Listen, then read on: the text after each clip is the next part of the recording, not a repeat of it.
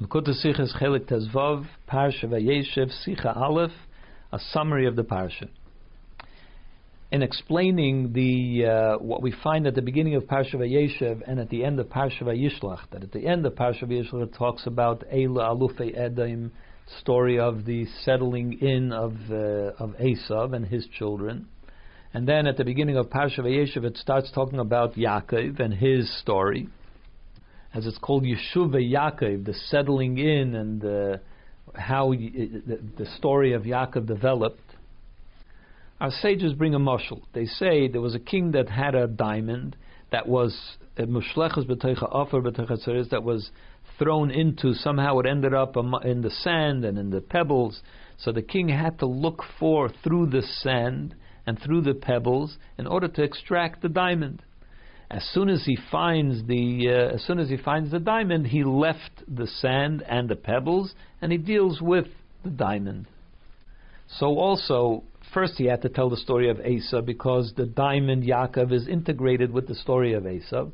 As soon as he finishes, as, he, as soon as he gets to Yaakov, the story of Esav stops. He no longer tells that story, and it continues from now on only the story of Yaakov which is something that we find in the Medrash also in regards to the ten generations from Adam through Noach, which the uh, the ten generations the Torah simply whizzes through them, just telling you the names of the people, father, son, father, son, and so on, till it gets to Noach, and then it tells the whole story of Noach.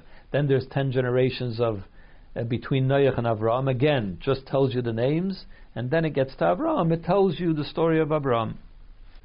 So we have to understand about this because we it, this mushal seems to fit better for the story like the ten generations between uh, Adam and Noach and Noach to Avram. Because in order to get from Adam to Noach, you have to know how it got there. So you need the ten names, how they got there. And the same with uh, Noach to Avram. But Yaakov was a descendant of, he was the son of Yitzchak. So why do we have to tell the story of Esav in order to understand the story of Yaakov?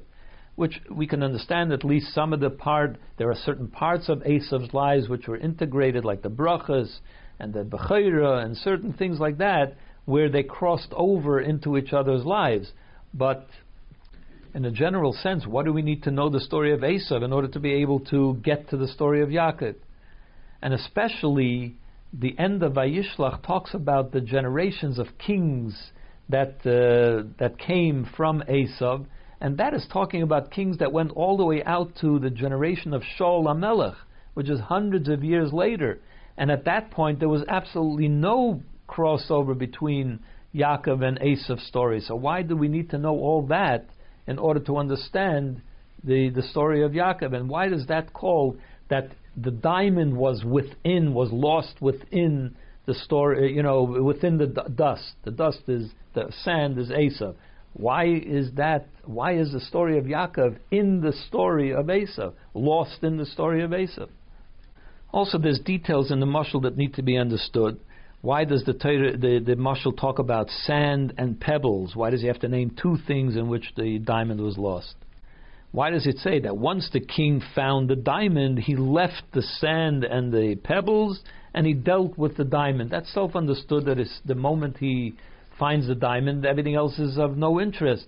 So could have said, he left he found the diamond, he left everything else. Not he set aside or threw aside the, the sand and the pebbles. Why does he have to say that? From that it seems as if there is an important aspect of finding the diamond is throwing away the sand and throwing away the pebbles. So what is that? Also interesting that when Rashi says this mushal, he he starts with the sand only. He says the diamond fell into the sand, so he feels around in the sand, and then at the end, once he found the diamond, he throws away the pebbles. Suddenly it changes to the pebbles, and he doesn't talk about the sand anymore. So the explanation is the what we talk about Yeshuva Yaakov, the settling of Yaakov, the story of ya- Yaakov's story. It's not just talking about when uh, the way Yaakov settled into Eretz Yisrael during his lifetime the story of Yaakov goes all the way to what is called what Yaakov said to Esav when he met up with Esav, and he said, "You go ahead, and I will meet up with you, Seira in Seir." So Rashi explains, "What do you mean meet up with Asa in Seir? He never went to Seir. He's talking about v'olu Mashiach bahar tzion lishbetas haresav. There will come a day in the time of Mashiach when we will go up to Har Seir to judge Har Seir and to elevate Har Seir. That's what he's talking about. In other words, the story of Yeshua Yaakov is really the story of what happens all the way till Mashiach. And in that story, there is very much an integration of Yaakov's story with Esau's story, because all of that happens throughout the generations of Golos. It's through the Aveda of Golos that we are able to finally reach the elevation of Esau in Har Seir. And until that time, Yaakov's story is buried in the story of Esav. It's we're in Golos and we're in the, amongst the people of Esav and so on. So therefore, there is the diamond which is lost in Esav all the way out to that time, and that's why the the Torah also tells the story of the ten, of the kings that were kings until Shaul, because Shaul is the first Mashiach Hashem. That he was the first one that was anointed as the king, and if we had merited then that would have been the final Geula. Shaul would have been the, the king Mashiach. And that would have then we would have gone Ba'al Mashiach B'Hatziyin. So therefore, the Torah tells you all that story up until the time of Shaul, because that was where Yaakov was lost in the mess of Esav. That explains why the mushal has the sand and the pebbles. The sand refers, there are two ways in which we refine the world of Esav. The world of Esav means the physical world, the world in which godliness is, is obscured and, and hidden, and we have to bring out the nitzitz kedusha, the holiness that is found throughout the world. There are two ways in which this can be done. One, uh, or two ways, two approaches to the physical world, to the world of Esav. One is sand. Sand is harmless. It is neutral. It, of course, it obscures holiness.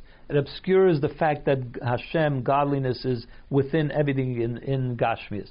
But you can approach it, you can deal with it, you can extract the holiness, you can show the holiness in it, and then the sand becomes useful. You can use sand for positive things as well. As we know that the peel, the klipa, it has a dual purpose. It, it's true. It blocks the it blocks access to the fruit, and you have to remove the peel in order to get to the fruit. But it's there in order to, to protect the fruit. So it has a positive side to it as well. But then there is something which is uh, alluded to by Stradus, which means pebbles. In the Gemara, when it talks about the harm, the damages that an animal can cause, it talks about that an animal kicks up pebbles. Stradus is something which is associated with causing harm and damage.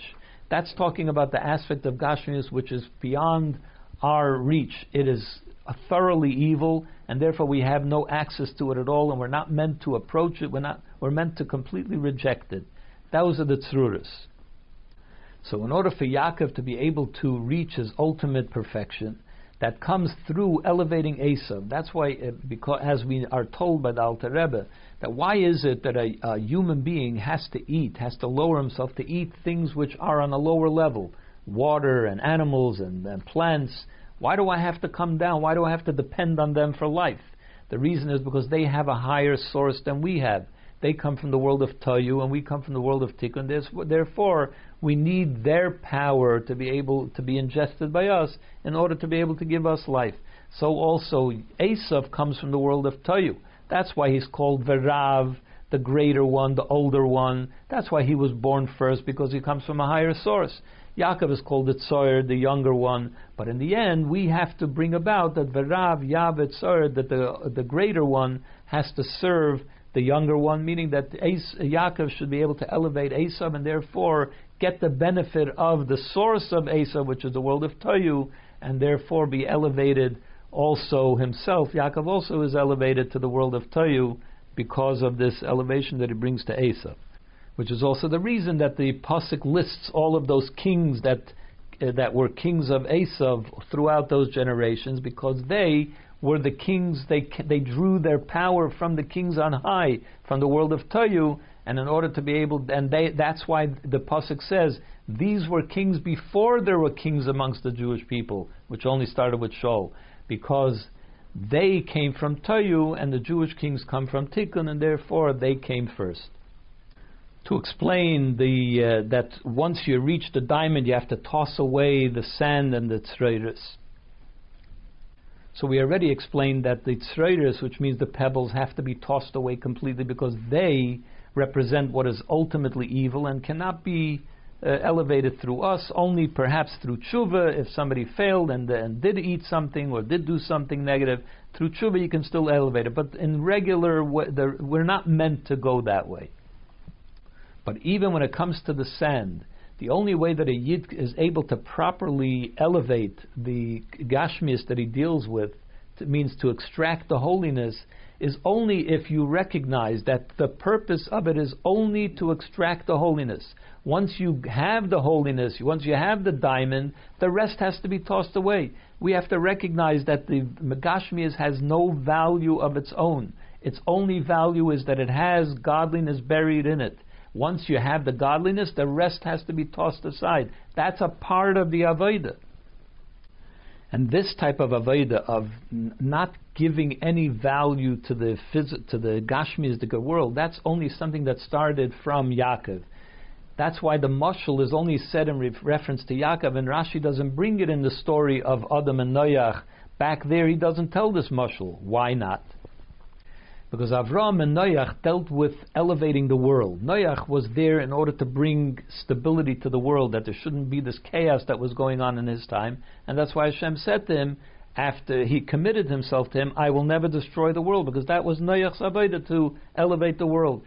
Even Avram, his avodah was to bring godliness into the world, but the world still continued to exist. There was no ability to dismiss the world at that time because the, the level of godliness that transcends the world was never brought into the world at that time. That only started by Matan Torah.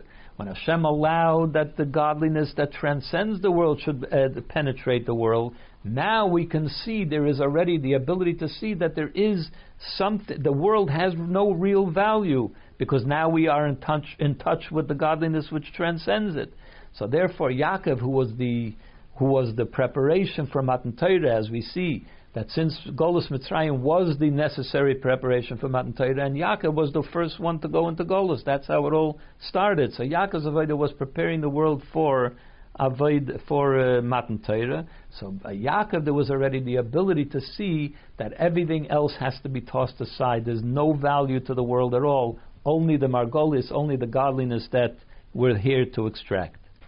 And for this reason, that as soon as you find the godliness, you have to toss away everything else. That's why the Yidden had to be rushed out of Mitzrayim.